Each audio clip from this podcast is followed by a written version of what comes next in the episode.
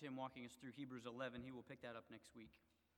John chapter 1, starting in verse 35. The next day, again, John was standing with two of his disciples, and he looked at Jesus as he walked by and said, Behold, the Lamb of God. The two disciples heard him say this, and they followed Jesus. Jesus turned and saw them following and said to them, What are you, see- what are you seeking? And they said to him, Rabbi, which means teacher, where are you staying? He said to them, Come and you will see. So they came and saw where he was staying, and they stayed with him that day, for it was about the tenth hour. One of the two who heard John speak and followed Jesus was Andrew, Simon Peter's brother. He first found his own brother Simon and said to him, We have found the Messiah, which means Christ. He brought him to Jesus. Jesus looked at him and said, You are Simon, the son of John. You shall be called Cephas, which means Peter. You may be seated. And as you do, let us together go to the Lord in prayer.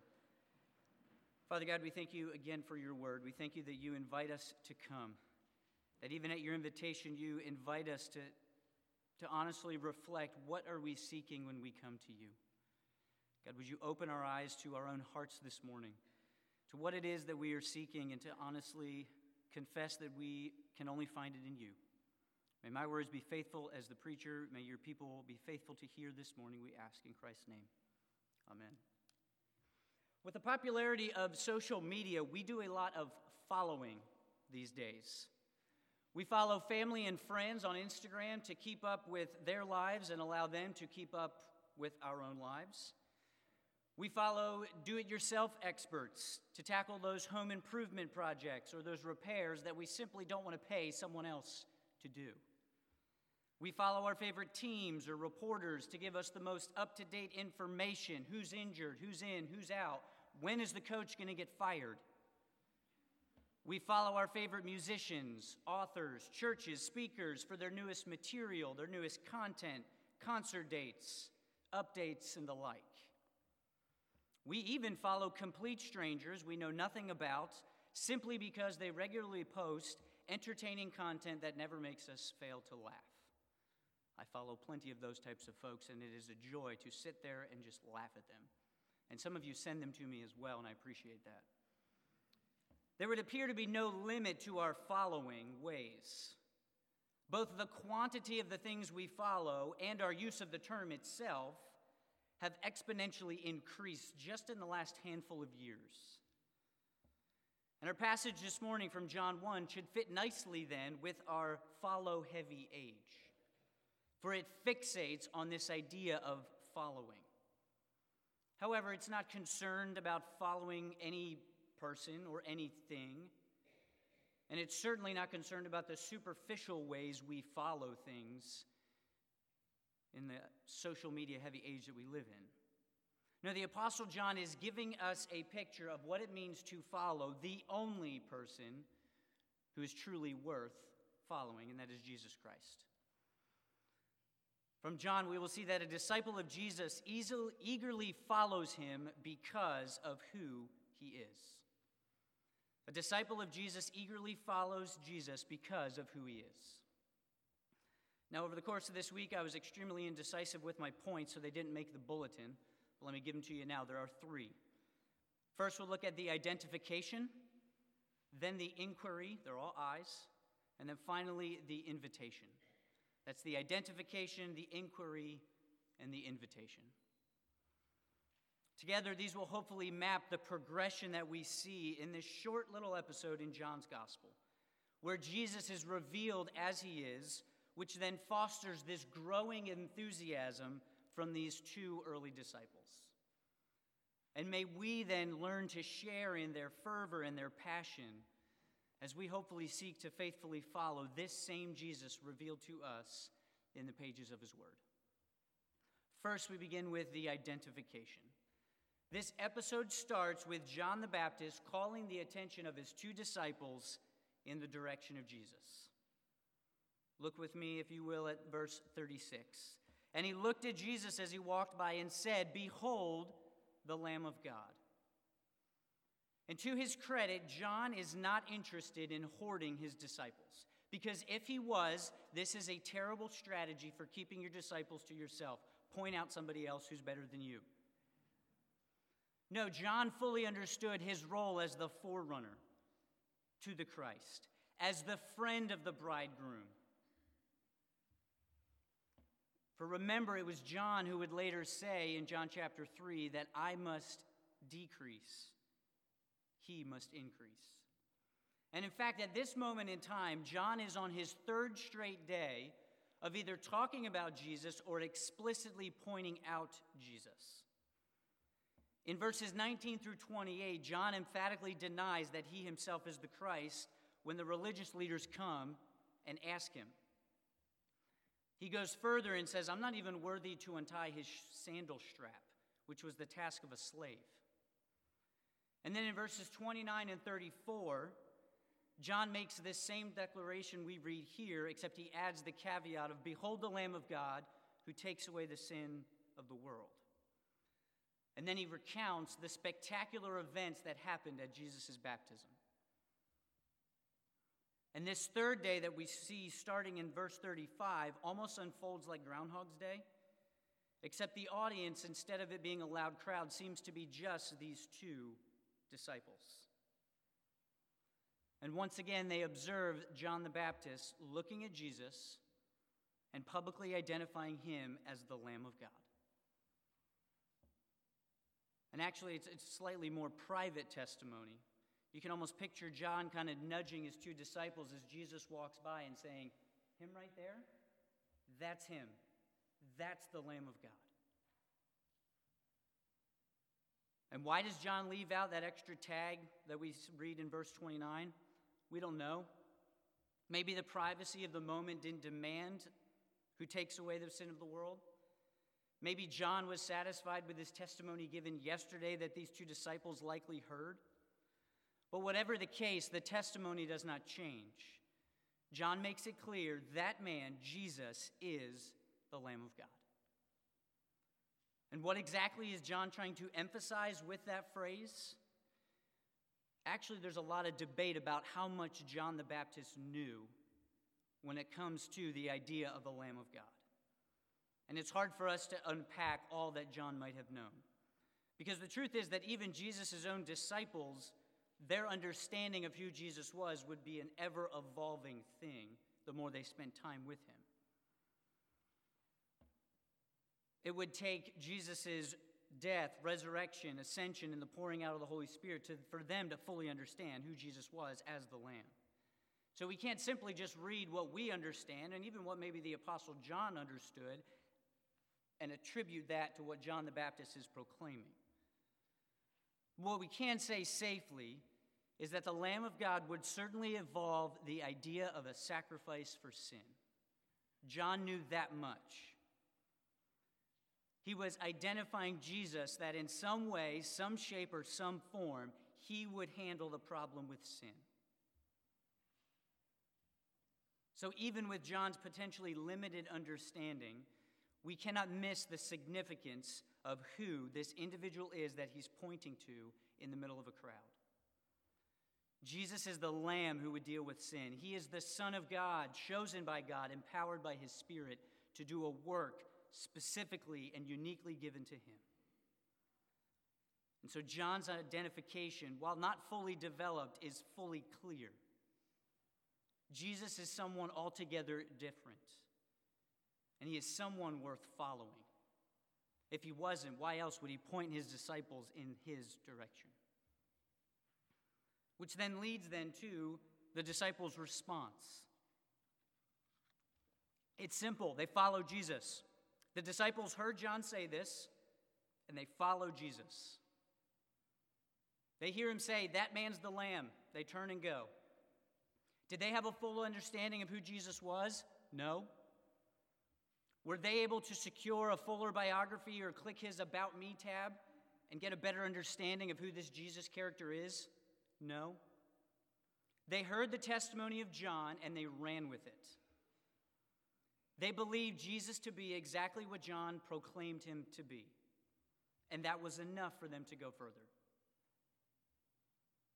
That was enough for them to make the move to leave the forerunner, not out of spite or not out of competition but because they recognized that this man was something better, something greater, the one whom John was, had come to reveal.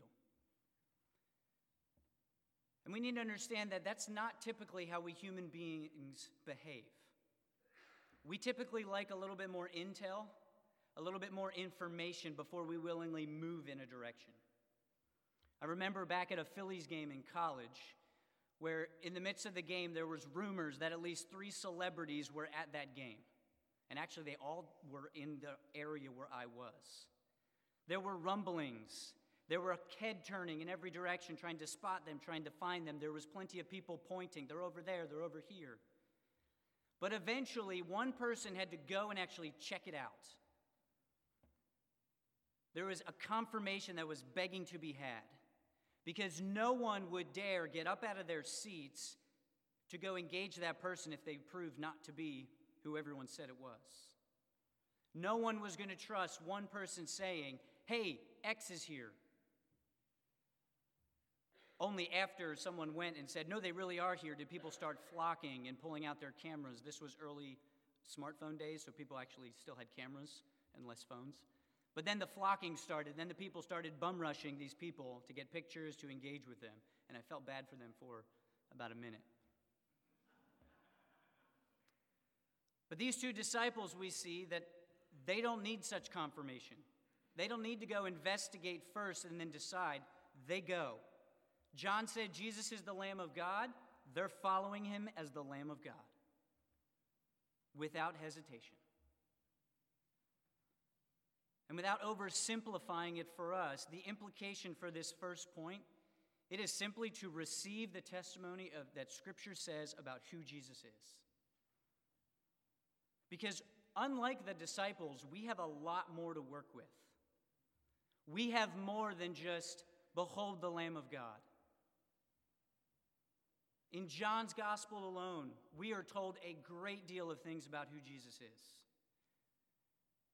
Just in chapter 1, we see he's the eternal Word of God, who was with God at the very beginning, who is God, through whom all things are created. We find later in John chapter 1 that he is the Word of God who became flesh and made his dwelling among us. And then as we continue in John's gospel, we find he's the Lamb of God, he's the Christ, he's the Son of God, Son of Man, living water, bread of life, light of the world, good shepherd, resurrection and the life, our Lord and our God, and that's just to name a few. And then John closes his gospel by saying, And by, by believing in this Jesus, the Son of God, you may have life in his name. And that's just what John has to say. Pastor Tim has only been adding to our understanding as he has been fleshing out for us what Hebrews alone has to say about Jesus.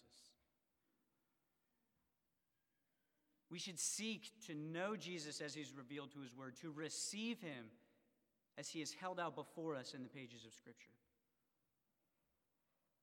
Because the truth is, brothers and sisters, we live in a day where the testimony of Scripture is not being received, even by self proclaimed evangelicals.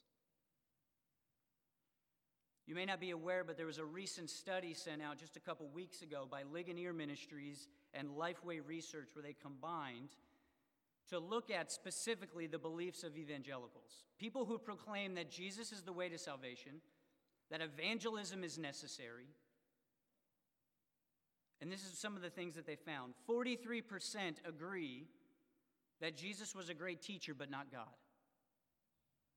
70% believe Jesus is the first and greatest created being by God.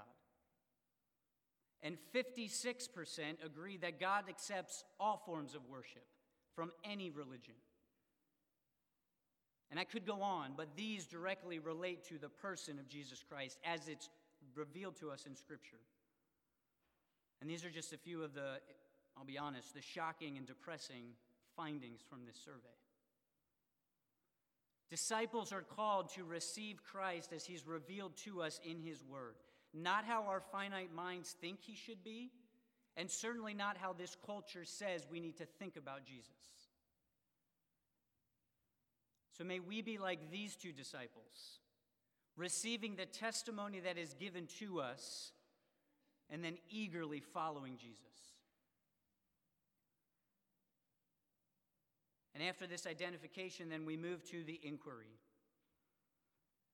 Jesus, as he is always faithful to do throughout all the gospel accounts, engages these two men who suddenly appear behind him, following him. He's not oblivious to their arrival. He's not like, oh, where did you guys come from? I didn't see you. He's not disinterested in their pursuit, like, I got these people following me again. He actually doesn't even wait for them to ask him something like, hey, where are we going? Or do you mind if we tag along for a little bit just to kind of see what's going on? No, Jesus gets right to the heart of the matter by asking them one very simple yet profound question What are you seeking?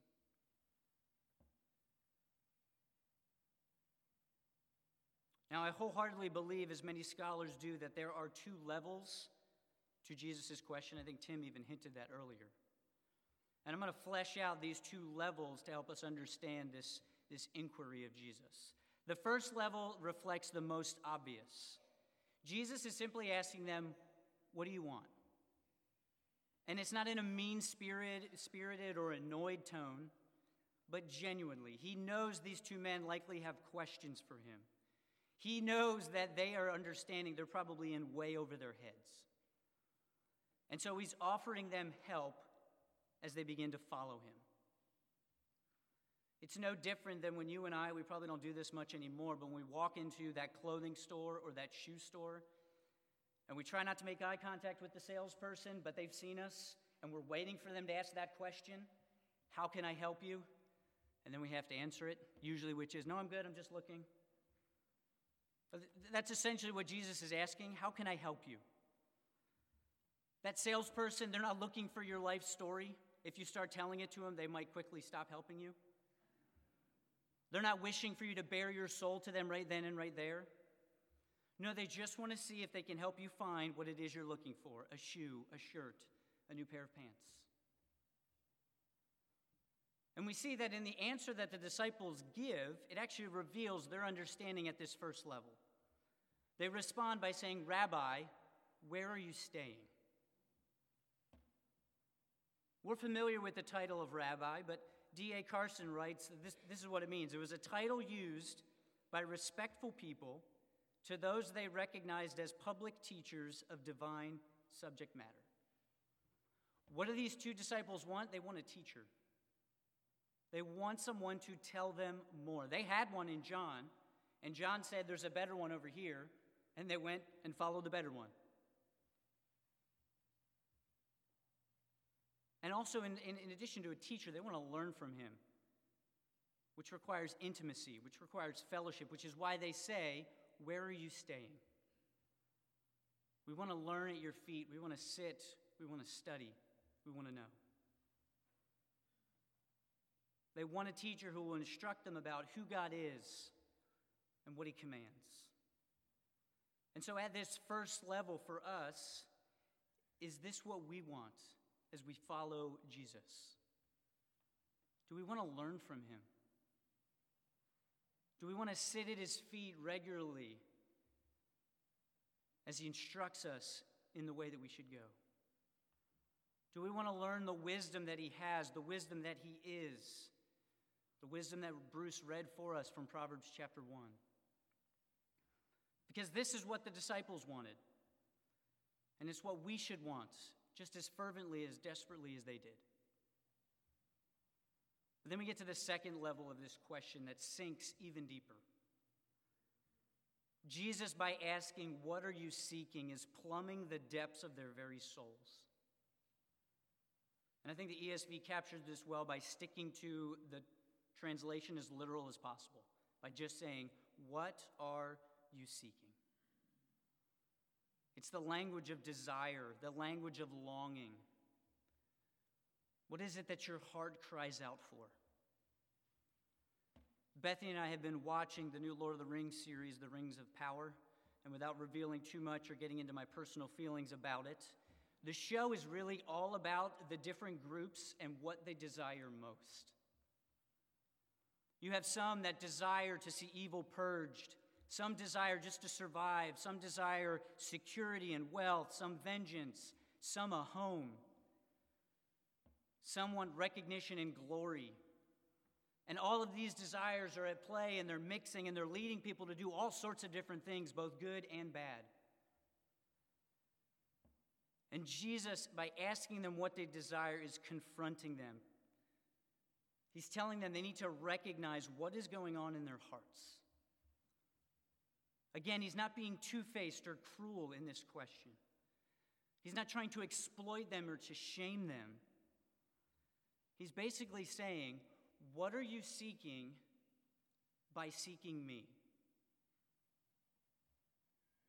And the truth is, he already knows the answer. For John would write at the end of chapter 2 that Jesus knew all people, specifically what's on the inside. So Jesus isn't asking them, waiting to be shocked by what they were to tell him. He knows. He's trying to have them put it into words, or at least consider it, because maybe they haven't considered it to this point. And the truth is, their answer was probably wildly complex. I think we get a glimpse of it in verse 41 when one of the disciples goes to his brother and says, We've found the Messiah. On one level, this is what they desired the deliverance that would come by God's anointed one. And we could speculate a lot more about what they wanted, what they desired, but it would be speculation. But at the very least, this question, what are you seeking, would have made them stop and consider what is it that I really want? Because whatever it was, it would eventually be exposed for being good and genuine, or that which would have to die for them to truly follow Jesus.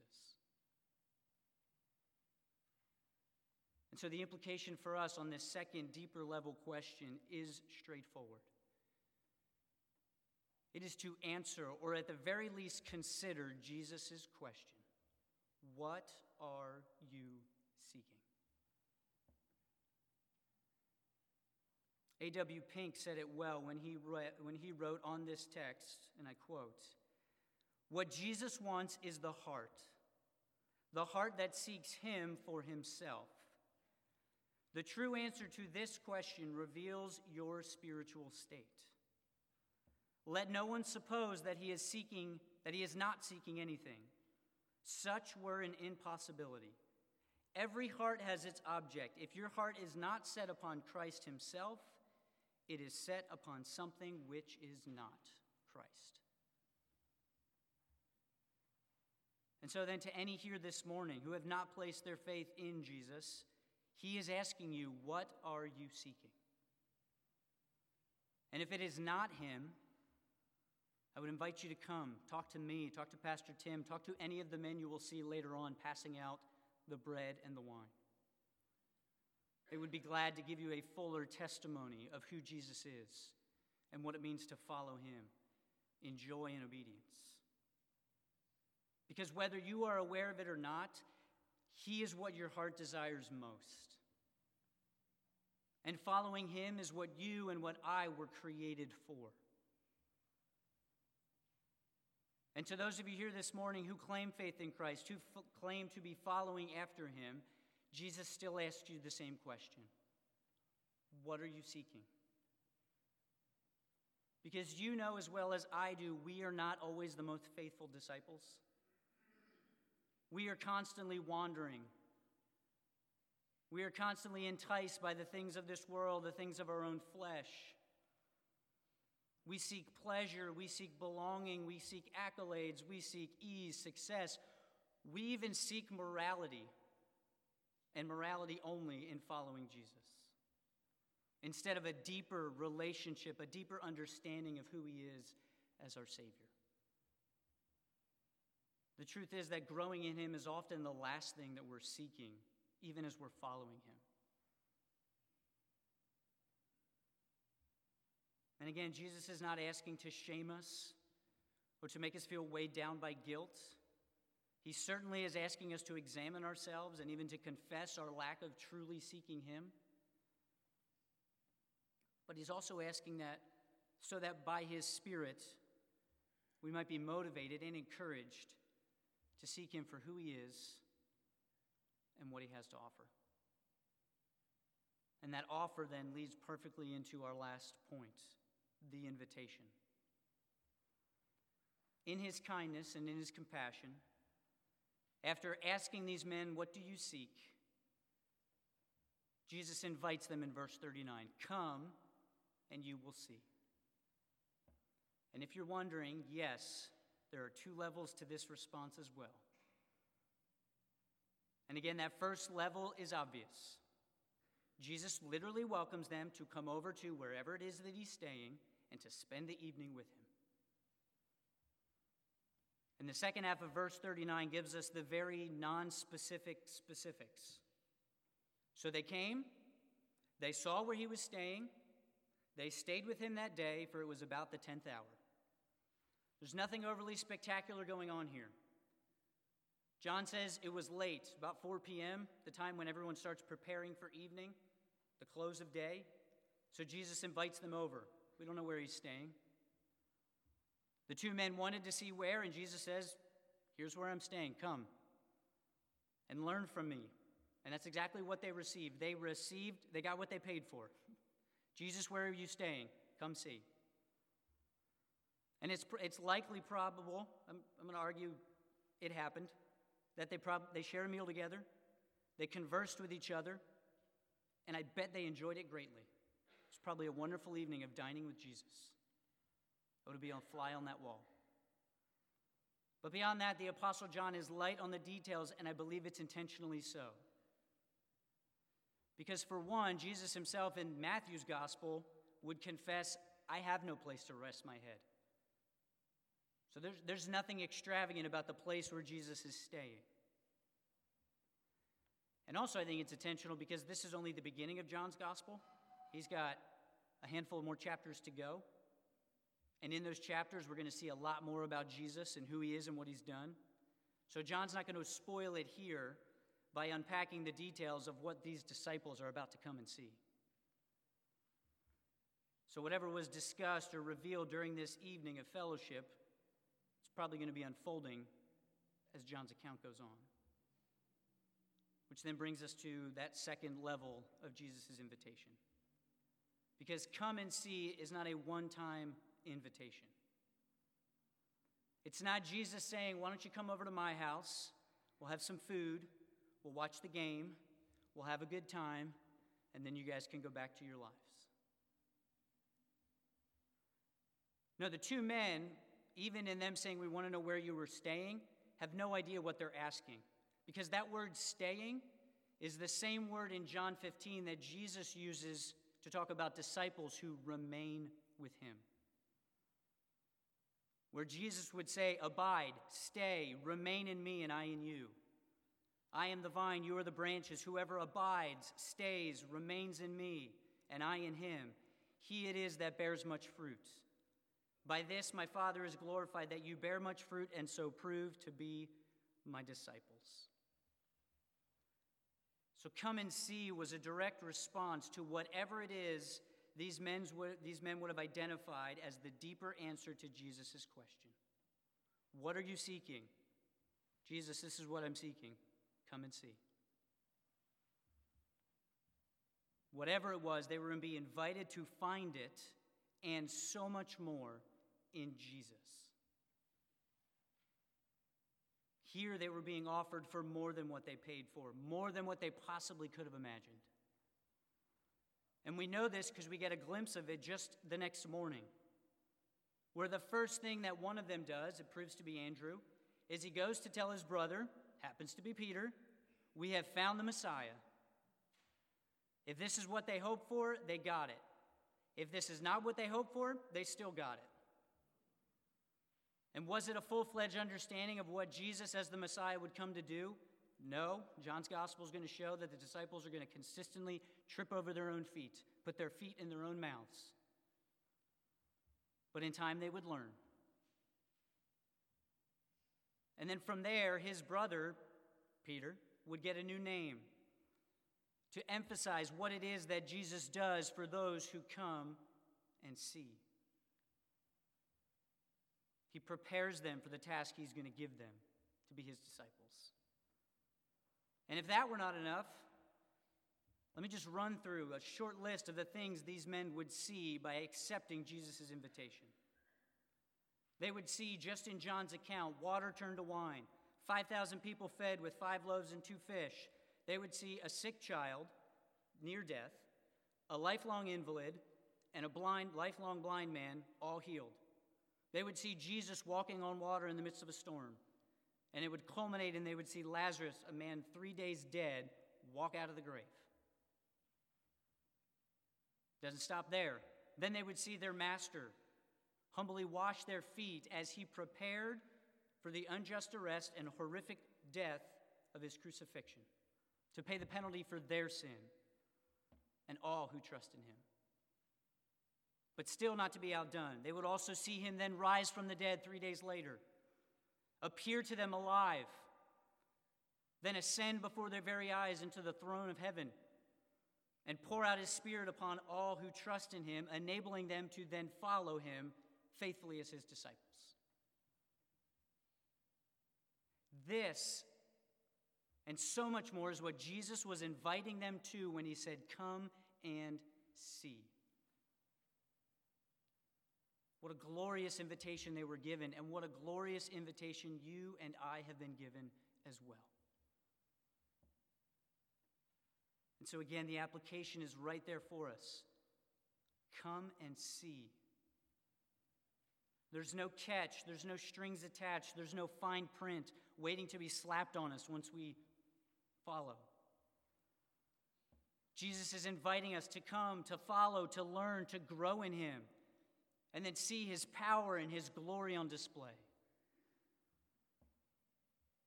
It's an invitation, like we heard at the end of Proverbs chapter 1, to come, to listen, and to dwell secure. Please don't hear me wrong. Following Jesus is not a call to ease or a call to comfort.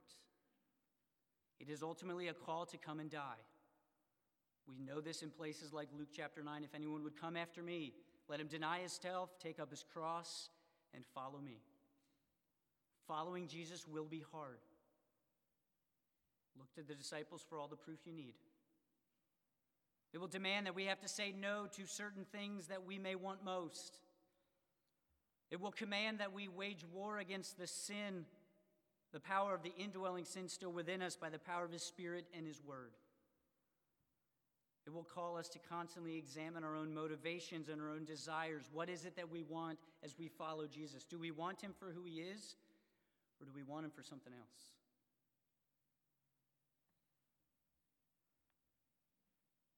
However, even with that call to die to sin and to self, we are given a promise.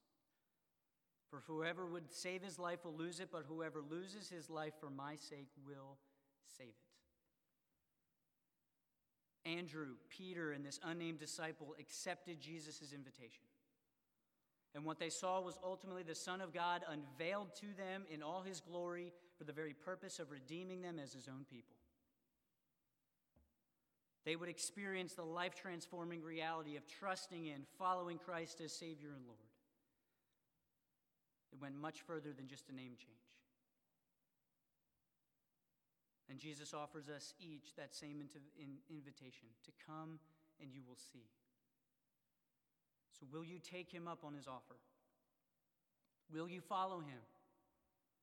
Not haphazardly, not reluctantly, not because your parents or your friends want you to do it, not even because it seems like it's the right thing to do.